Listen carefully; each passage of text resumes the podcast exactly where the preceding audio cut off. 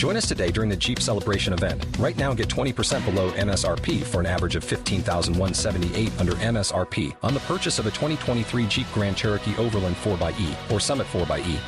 Not compatible with lease offers or with any other consumer incentive offers. fifteen thousand one hundred seventy-eight dollars average based on twenty percent below average M S R P from all twenty twenty-three Grand Cherokee Overland four by E and Summit four by E models in dealer stock. Residency restrictions apply. Take retail delivery from dealer stock by four one. Jeep is a registered trademark.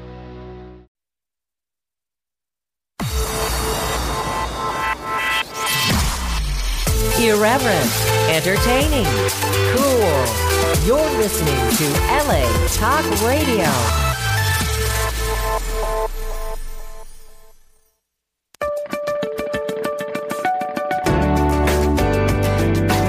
You're listening to All Things Therapy with Lisa Tahir, only on L A Talk Radio.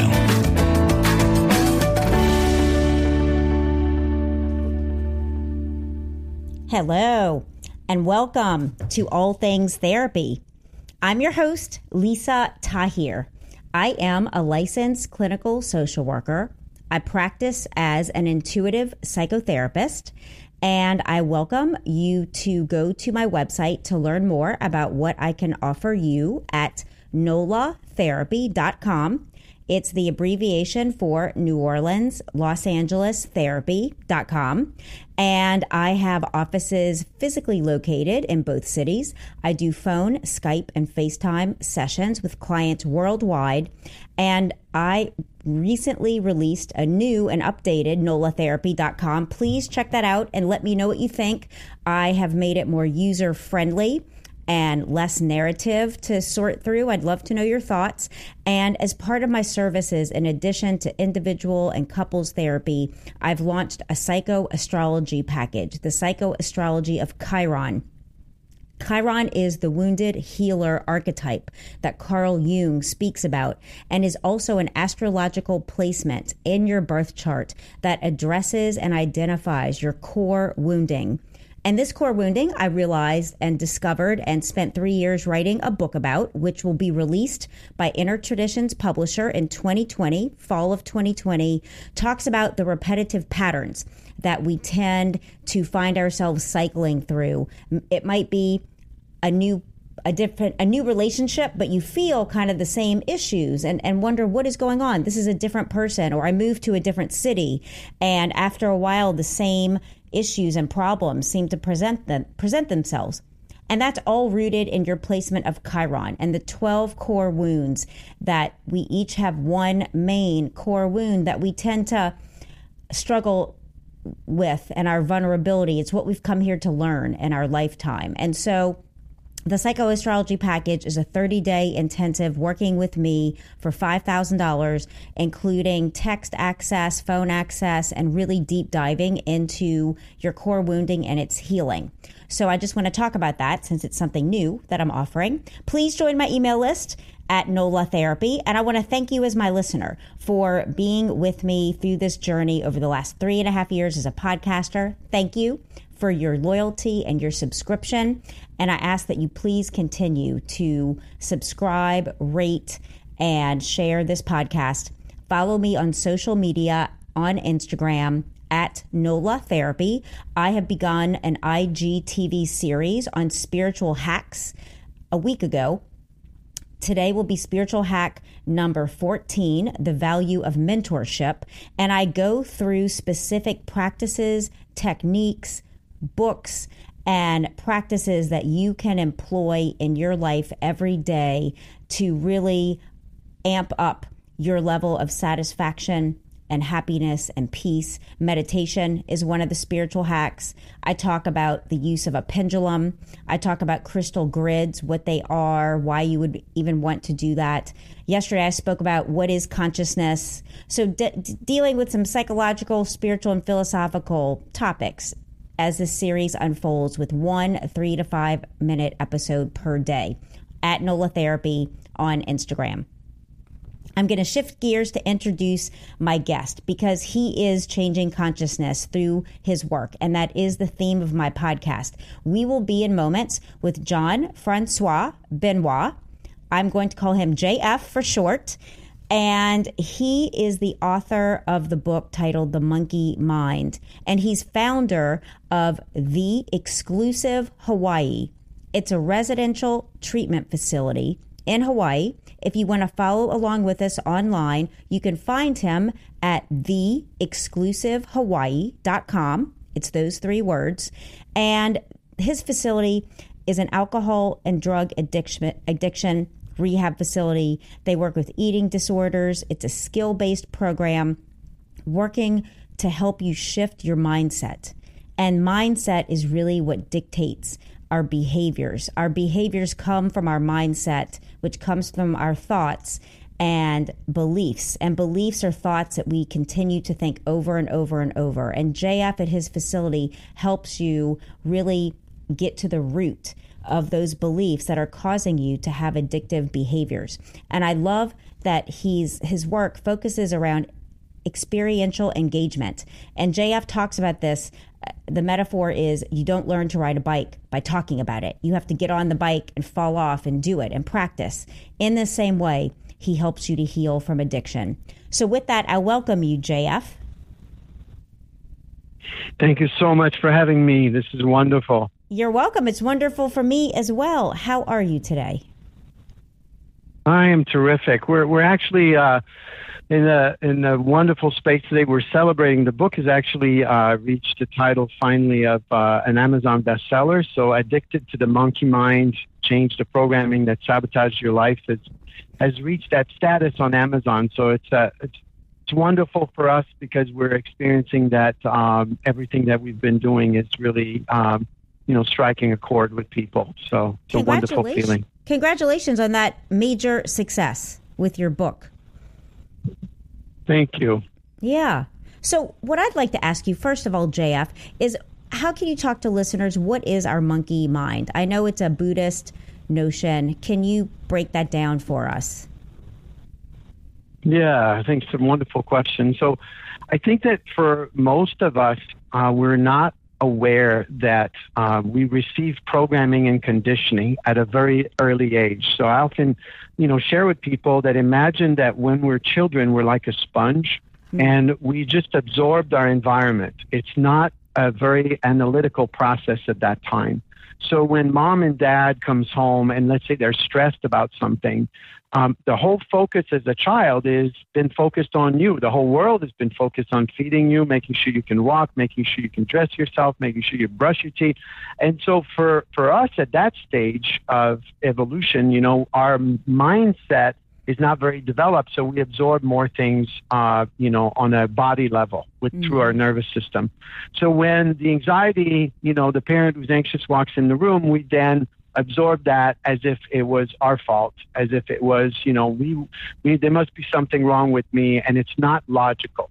So we receive programming and conditioned that way. Uh, and most programming and conditioned way of being happens between zero and ten years old. Okay. After that, we start forming clear patterns of thoughts around uh, what those experiences have shaped in us, and then they become more concrete core beliefs that we hold about ourselves. So the monkey mind really is that programming that already exists, and it's the part of ourselves that's very reactive, um, that doesn't really have the ability to self-regulate, that's just operating from basically, when a stimulus happens or when a situation happens, we react to a person or to an event thinking that what we're really reacting to is to that event. But what we're really reacting to is our own programming that that already exists inside of us. Absolutely. And, and I'm thinking that our responses when triggered like that could be fight, flight, or freeze. That reptilian brain that, that yeah. wants to self-protect and isn't accessing the higher functioning and problem-solving skills. Yes. And and most of us, I, I think if there's one thing to understand about the monkey mind is that it's never logical. And so what's what's problematic is that as we become adults, we look to seek solution through analytical thinking. Well, but your monkey mind, your programming doesn't really exist at that level. It exists, you know, literally where if your partner says, why didn't you do the dishes? Or if your partner says, why didn't you, uh, you know, order the vet med- you know, medication for the dogs or whatever it is. And then the person blows out and, you know, has a discharge. Uh, where does that discharge come from? It's not coming from the, the, the question that was asked. It's coming from this distress that exists, and unconsciously the programming is you're not enough on some level, or you did something wrong. You know, just the same as a parent might yell, why didn't you do your homework? And, and imagine how many times does a kid hear that yes. growing up, and eventually it's, it, it translates into I'm not enough. And so most people operate from a monkey mind that is just caught into that, that original programming. You know, it's just, it's just, and they, it's not even conscious. Most people don't even know that it's there. Right. Until they're triggered to feel that way. And then there's this huge emotional response that's often, like you're saying, not warranted. It, it, the level of escalation is way higher than the presenting circumstances. Yeah. And so, you know, one of the things that I really wanted to do, so the book is written in a way that you follow these two characters, you know, Kevin, Kevin and Elizabeth. Elizabeth yeah. And it's written in a way that these two characters basically go through all the experiences that most of us have, most of the normal struggling, the daily, whether it's with career or whether it's, it could be a, an addictive behavior. It could be, a, you know, emotional issue that rises up. And so as you, you begin to understand that this monkey mind is something that is unavoidable. It's something that happens to all of us, and that there is a way out as you learn that these two characters learn to develop what we call an observing mind. And and the gift in shifting from one mindset to the other is actually that it's more simplistic than we think it is. So meaning, like one of the, the section in the book is using your feelings as a guidance system. So there's a lot of tools and practical things that people can use, but it's this understanding. If you look at children emotionally, right, they're, they go from mad to glad to sad, you know, in five minutes flat, but they're back to glad. Yes. And if you look at us as adults, we actually have learned to repress our emotions, thinking that, you know, some emotions are acceptable and some of them are not.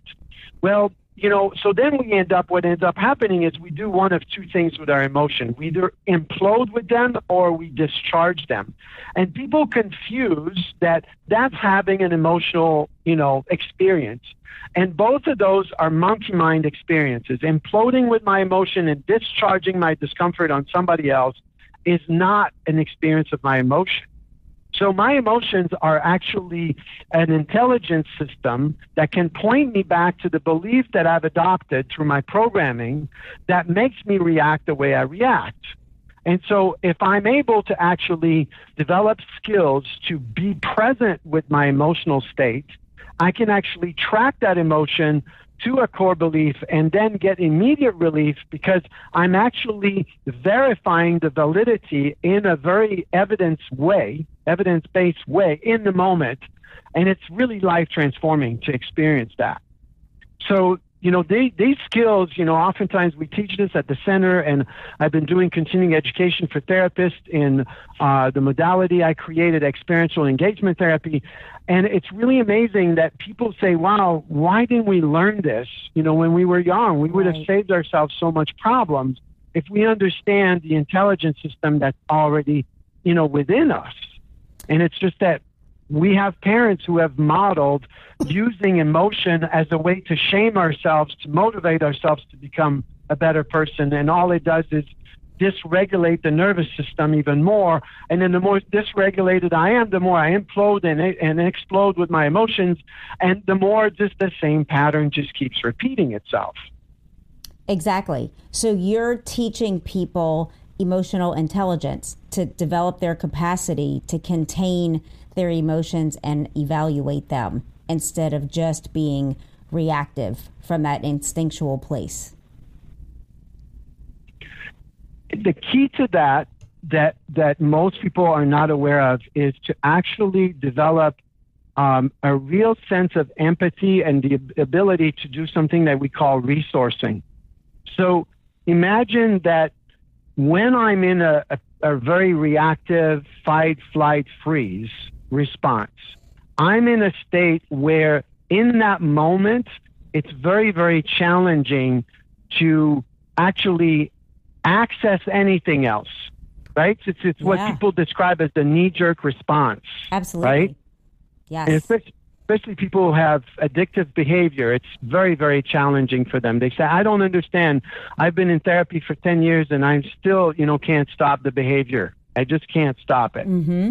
So one of the things that's missing is the fact that, imagine, I often say to people, imagine that there's two main parts of you. There's a twelve or ten to twelve year old in distress, and that, let's call that your monkey mind.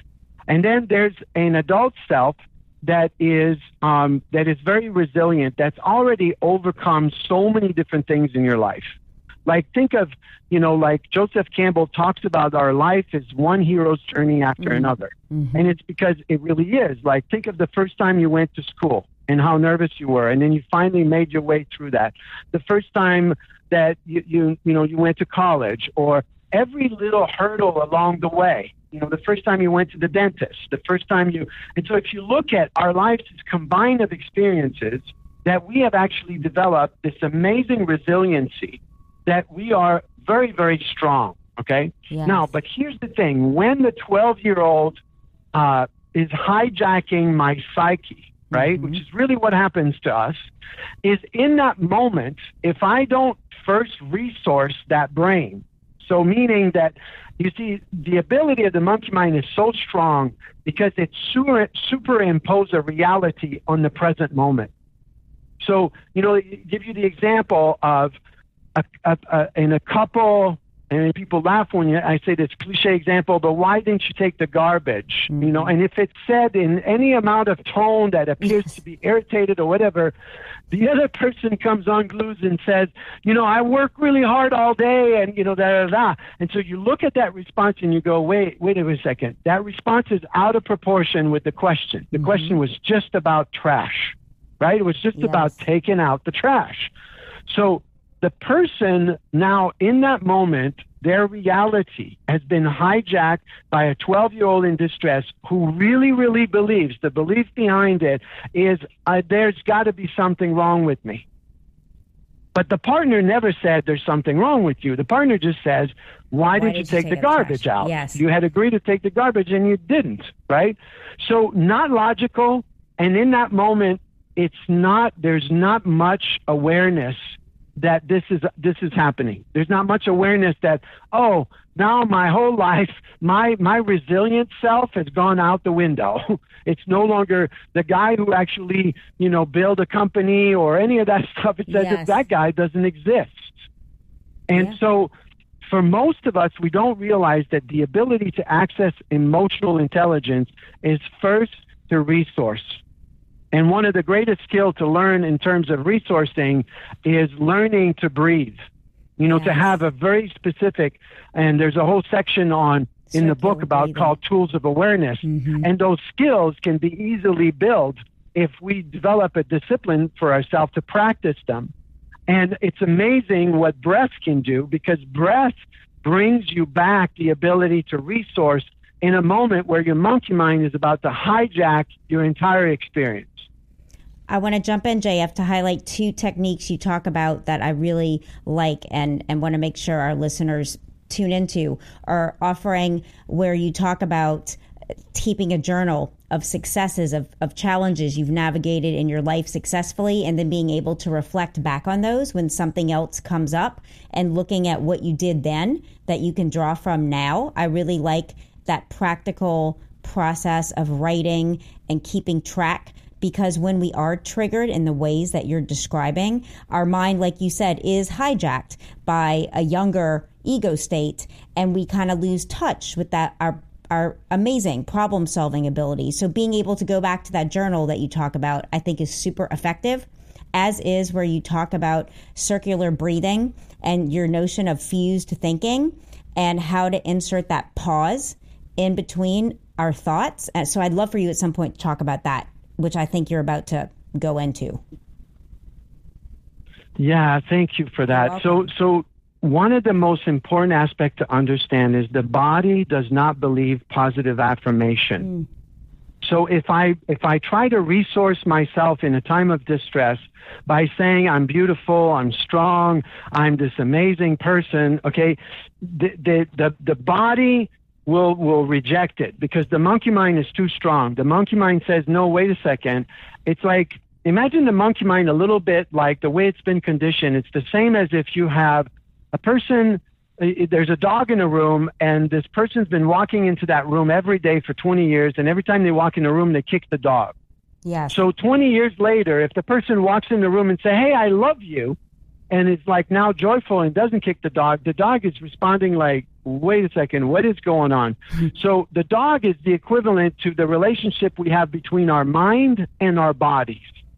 So our body has been conditioned with critical, uh, uh, like an inner critic, uh, you know, shame as a motivator to, to create change for ourselves. And it's epidemic in our society, and it's all around us. And we don't realize how much we have put so much pressure on ourselves, and that pressure is internalized. It's, it's, it's become like self-aggression. So the first thing about those skills that you're talking about to understand is that we can't just think positive thoughts and think that the body is going to go along with it. So we don't need to do that because we've actually have thousands of experiences where we are, where we have been resilient.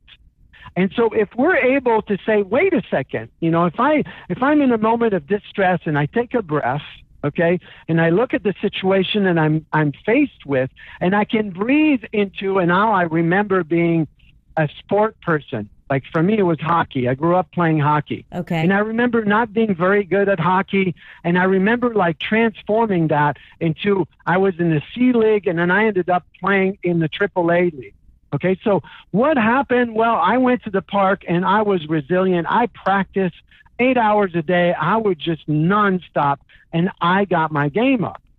So if I take a breath and I breathe into my body in a moment of distress, and I actually bring back this really, really resourceful guy who's that guy like a dog on a bone who became this awesome hockey player. Okay. My body now really trusts me. Yeah. My body goes, oh yeah, I trust that guy. That guy is like, he did it, and he's for real. And so now, and now I've done true resourcing. So for all of us, there are so many, mo- you know, monumental moments where we can actually shape a real self. And this is not a made-up self. It's a resiliency that we already possess because we have been through, you know, those experiences that have been intense. We have overcome so many of them.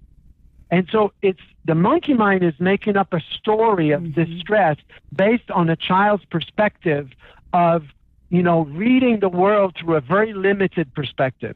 That, that, that you know, yes. we didn't have the capacity for that.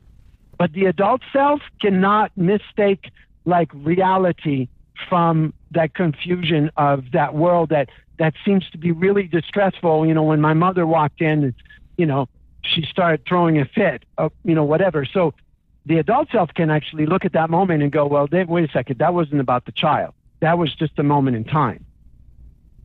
So those skills of resiliency um, are about, I would recommend the people, you know, just take, you know, a half hour or forty-five minutes and sit down and write five major things you've overcome and develop a sense of really knowing who you are in a resiliency way, that you are that person. Yes. And then develop the skill to breathe, which the way we do it is a circular breath, like you mentioned, is we sit um, in, in a very, you know, I sit in a chair, and the idea is picture a balloon at your that, that fills your chest and your belly button, and the belly has to move out. And so you breathe and you fill up the balloon, and once it's filled with air, you empty it out. And all you do is put your focus attention, you know, with your mind on the movement of the breath. And then you usually time yourself. I recommend that people start with five minutes at a time. You just sit and do it for five minutes and you use a timer. And if you don't use a timer, your monkey mind will take you over. And so we don't want that. We want to be able to have, every time we sit to breathe, we want to be in charge of the amount of time so that we know that we have a success at the end of each session that we sit down to breathe. And it's not so much the amount of time, it's how many times you can actually practice it and come back to it. Yes. Because again, this is a resiliency that you build with yourself, right? Yes, over time. J F, we're going to take a quick right. two-minute break, and then I'm going to bring you back on, and we're going to continue. I have a question for you. So hang tight. Wonderful. Awesome. For you, the listeners of All Things Therapy, my sponsor BetterHelp is offering ten percent off your first month to try out their online therapy service. BetterHelp is HIPAA compliant. They offer several thousand therapists that are licensed and available to work with you doing online and phone therapy through their HIPAA compliant platform. You are able to select a therapist, and if you don't feel a resonance with them, you can request to work with someone new. The therapist available treat a wide range of issues, from depression and anxiety to L G B T issues, grief, self-esteem, relationships, and they they do offer financial aid to those who qualify, and it's affordable. Sometimes you might not feel like you're able to get to an in-person therapist. So BetterHelp helps to fill that gap so that you can receive services to address your mental health needs. Check them out and take advantage of their ten percent off by going to BetterHelp.com forward slash ATT for All Things Therapy in all caps. Indeed, listening is the new reading. With Audible, you can listen to an unlimited amount of books at home, in your car, at the gym, anywhere on the go. With over one hundred eighty thousand audiobooks to choose from, for you, the listener of All Things Therapy, Audible is offering you a free audiobook download and a month-long subscription for you to try them out. Visit audibletrial.com forward slash All Things Therapy now and enjoy. Do you want to help yourself and friends find a purpose in life? Then you are in the right place, and be a part of the crowdfunding campaign at patreon.com forward slash all things therapy with Lisa Tahir as she initiates a one-on interaction with inspiring authors, healing experts, and spiritual directors. Join the League of Heroes of this generation by contributing your quota between a dollar up to one hundred dollars per month at patreon.com forward slash all things therapy. And let's make the world free of suicide, poverty, depression, and in all, make the world a better place for everyone. Welcome back to All Things Therapy. If you're just joining in, I am with J F, Jean-François Benoist. He is the author of the Amazon bestseller, The Monkey Mind, and founder of The Exclusive Hawaii. You can find more info and order his book at the exclusive hawaii dot com. as well as on Amazon. And his facility is a residential-based treatment facility treating alcohol and drug addiction, eating diso- disorders, those comorbid issues that go with addiction, and it's a skills-based program based upon mindfulness principles that he has developed, and, and they are experiential engagement therapies. And we're with him right now. Welcome back, J F. Wonderful. So I wanted to ask you, since I work with a lot of people struggling with addiction, and how is it that you introduce these concepts to them when often I find people with addiction come in kind of in a crisis and their mind might be really scattered and such? How do you begin to teach them your experiential engagement techniques and practices? So, you've got an idea for a business, the store of your dreams. There's just one thing to figure out: everything. That's why Shopify's all-in-one commerce platform makes it easy to sell online, in person, and everywhere else. Sell on social media, source products with an app to get that first sale feeling. It's the only solution that gives you everything you need to sell everywhere you want. So when you're ready to bring your idea to life, power it up with Shopify. Sign up for a one dollar per month trial period at shopify.com slash listen.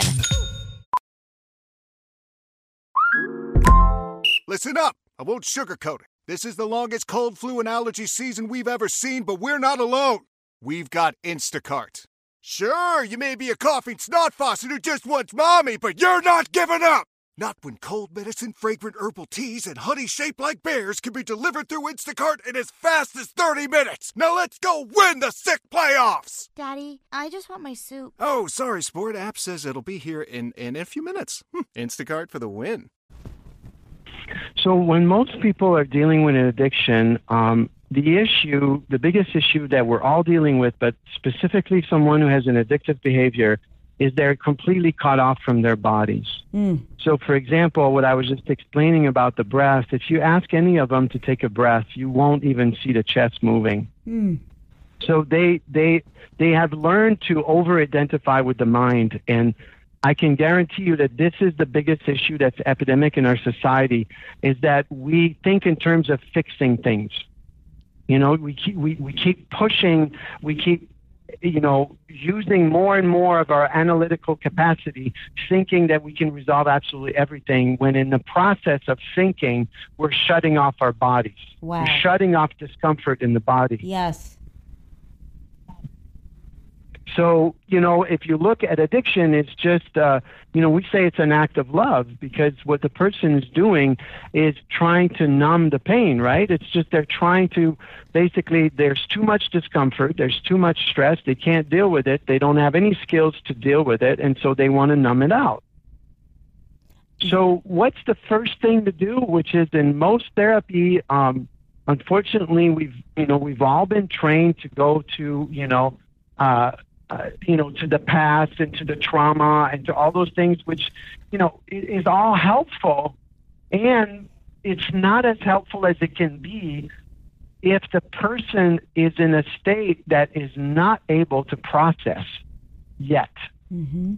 So the first thing is actually to help the person. I often say to them, look, it's as if your tank is empty. You know, if if you had a car and there's no gas in it, would you expect the car to move forward? No, there's no gas in the car. So what do you do? You put gas in the car. Yes. So imagine it's the same for us. It's like, you know, therapy tends to focus on pathology. Well, you know, pathology is a great thing, and it's a miracle for sure. But here's the thing. Let's put gas in the car before we start going there. Absolutely. Right? Let's, let's really... And so this is why I think we see such amazing result really quickly. It's because, you, you know, have you heard these statistics that says um, that eighty percent of what matters in therapy is the connection? Yes. You ever heard that, yes, that statistic? Yeah, absolutely. Right? Yeah. And so what does that mean? It, it points to what I'm talking about. Meaning that what the person needs the most initially is to feel a sense of love, a sense of empathy, a sense that they can actually put shame down long enough to breathe and feel safe. Yes. Experience themselves in the moment of like, okay, I'm not a bad person. I've made a lot of mistakes, and I've screwed up a lot of relationships and burned a lot of bridges, and I've destroyed my health. Yes, I get all this. And right now, Right now, I'm sitting with these people, and they deeply care about me.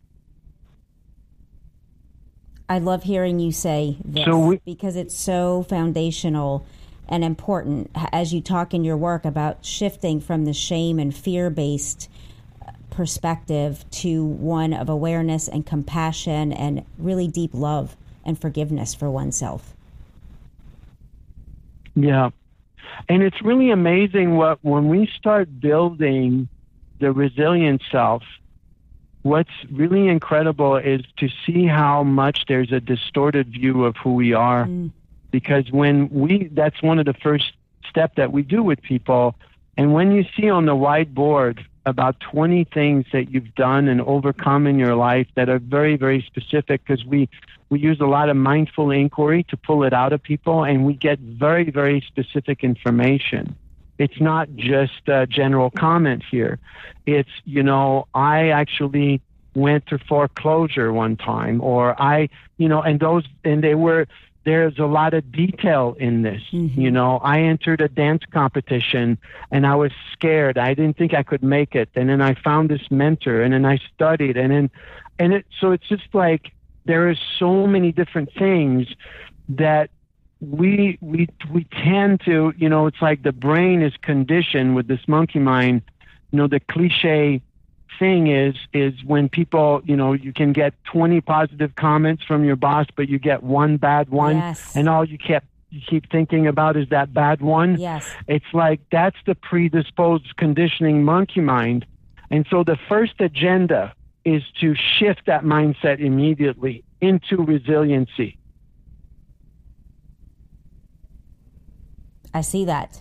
You know, I and that go on. Then the I'll, feel then I'll the feeling in the body. The feeling in the body is amazing. I mean, it, literally within two days, you can see a person who was depressed, hopeless, felt like they couldn't do anything, do go anywhere, but just wanted to drink or use drugs or whatever.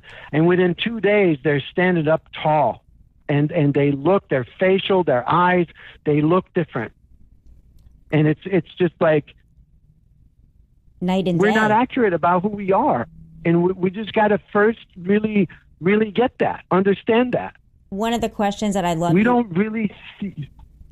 One of the questions yeah, that I that I love you ask, and, and it makes that shift, that expansion in one's body that you were just describing, is where you ask, who am I if I didn't have a problem to solve?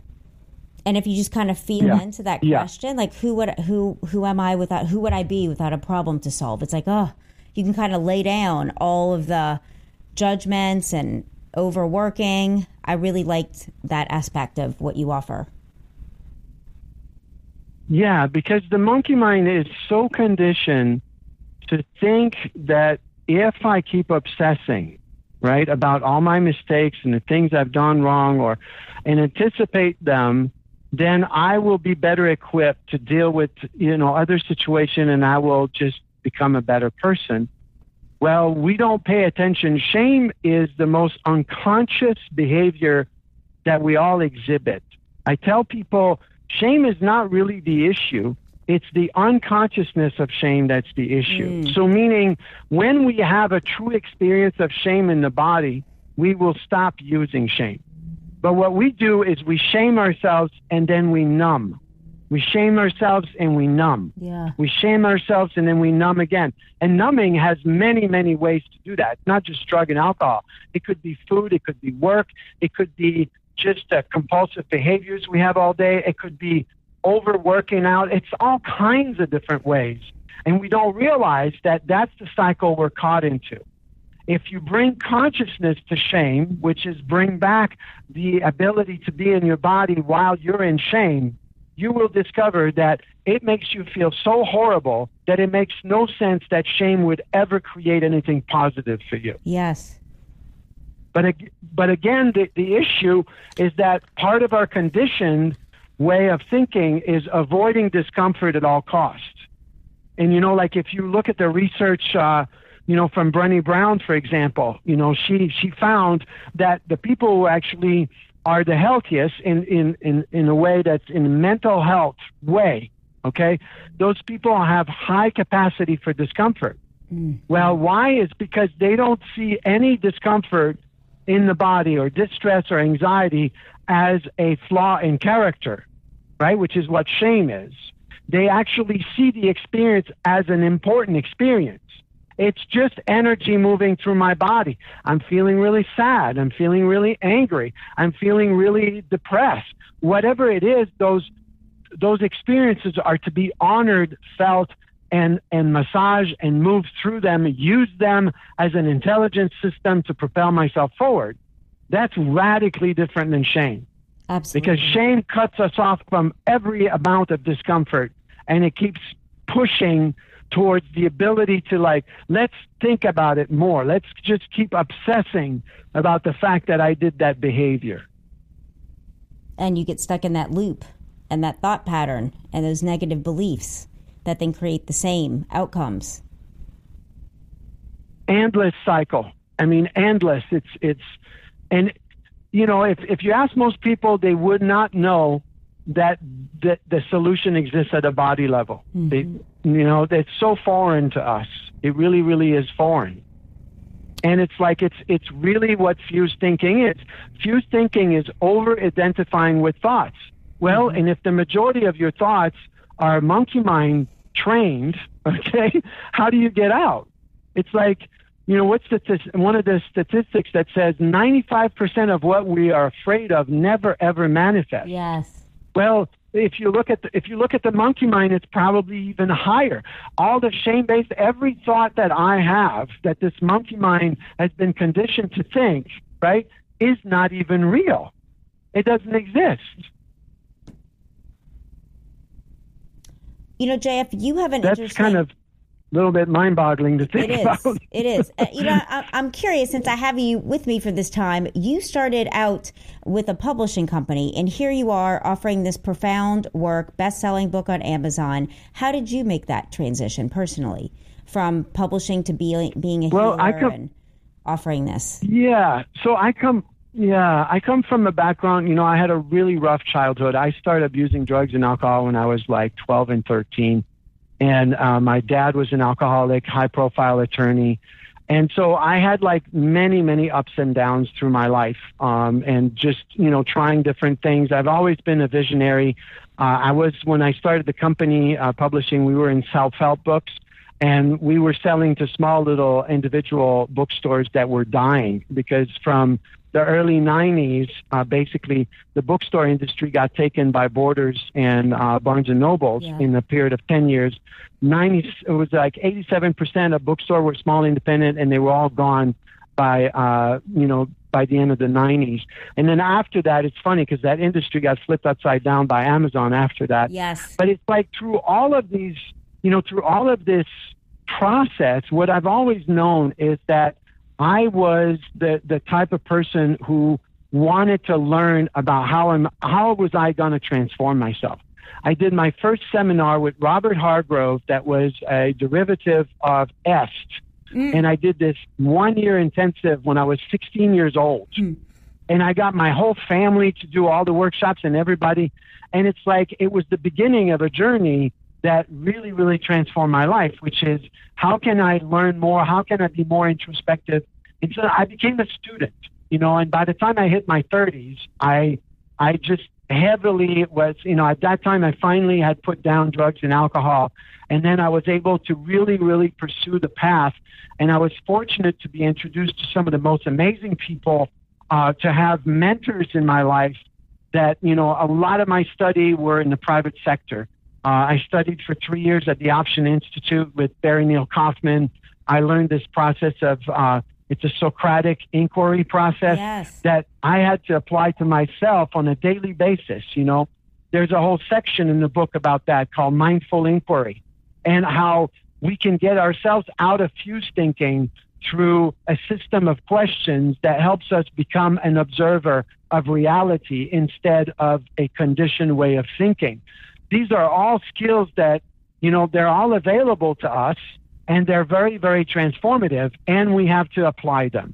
You know, like you said earlier, you can't learn to ride the bicycle by talking about it. Right, I love and that's that. The thing. And I've been, so I've been fortunate to learn them over the years, but most importantly, I began to put them in application, you know, day in and day out, day in and day out. And I was able to form uh, a modality Uh, you know, through all the years of practice. I love what you offer people. I think it's so helpful and hands-on, this experiential engagement therapy. There's something about getting to know this voice, and there's a lot of the book that I think people really love because it does that a lot. It's, it's, it illustrates what, what our mind tells us on a daily basis. You know, like the the unspoken thoughts that just won't stop, you know. yeah. It's just like if we actually could record, you know, a ten-hour period in the day of the thoughts that you had and then play it back to you, which is actually, by the way, one of the technique we actually use that was, it was such a revolution when I discovered that, is taking someone's programming, ask them to act it out, record it, and play it back to them. That's awesome. It's, it's one of the most amazing experiences you can ever have because now you're like, have this opportunity. And of course, you have to have enough love in the tank to be able to do this. Yes. You don't just do this when you're in a state of distress. You have to do this in a state of strength, you know. Yes. But getting to know our monkey mind, which is really what the book is about. This is not a fight. This is not a war with my mind, yeah. with this mindset and this conditioning. This is the ability to bring empathy to it and to bring consciousness to it through an observing mindset, through a lot of techniques of breath, a lot of techniques of inquiry, a lot of um, basic ways that we can resource ourselves on in moments of distress. And once we learn those skills and we put them in application, you know, the most amazing thing that's, I'm so excited that's coming out more and more, is the science of understanding that our brain is formed with something called experience-dependent neuroplasticity. Yes. And all that that means, it means that the experience itself creates the thinking. And so in a way, if you look at it, your body is doing the thinking for you right now. And it's like, so if if your body has been conditioned for years to operate out of a monkey mind, then your primary thoughts are going to be conditioned monkey mind program ways of thinking. And if you apply yourself to have different experiences today, and then you build on those different experiences, then your mind changes, then your thinking changes. So you see how different that approach is, because most people think they can change their thinking just strictly by thinking. Yeah. But it's new experiences in our body, through our body system. It, Absolutely. That forms our thinking. Yes. And so it's backwards, right? And yes. so no wonder people go nowhere. Right. And people are caught in cycles. J F, how can listeners get your book and find you? We are at the end of our time together, so I want to make sure they, they have that from you. Thank you so much. So again, the title of the book is Addicted to the Monkey Mind. The subtitle is Change the Programming That Sabotages Your Life. You can find Addicted to the Monkey Mind on Amazon. I recommend you get it there. Um, it's it's for most people, it's the most convenient, fast way to get it. You will see it. It's, it's a bestseller there.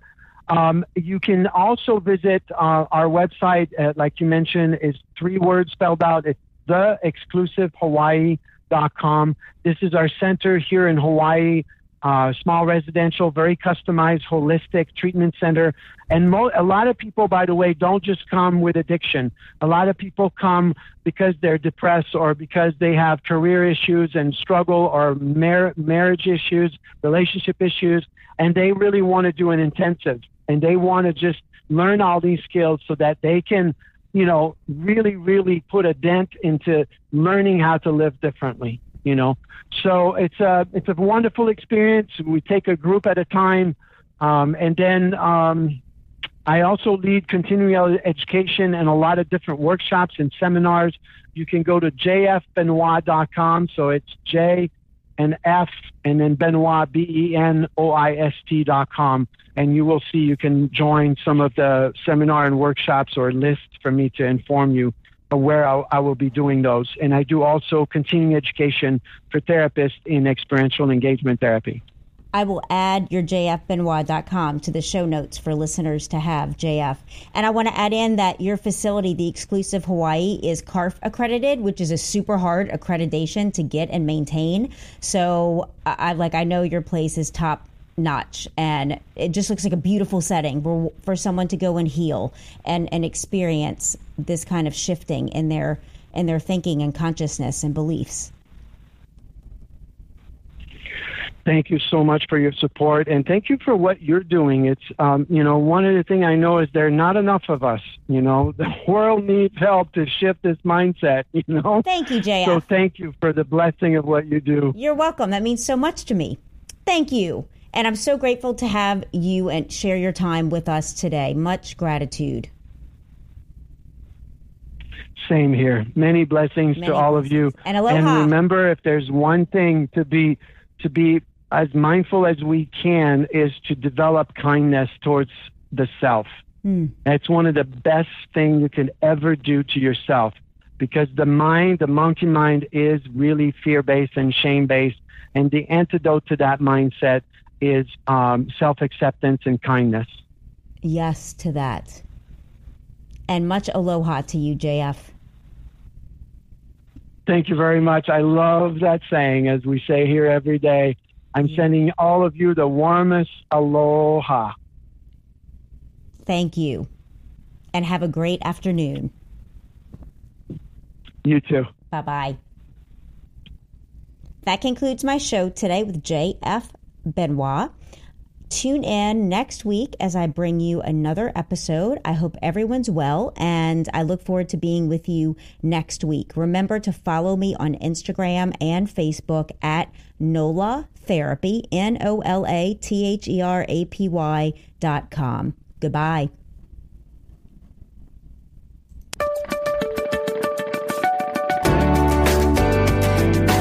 You're listening to All Things Therapy with Lisa Tahir.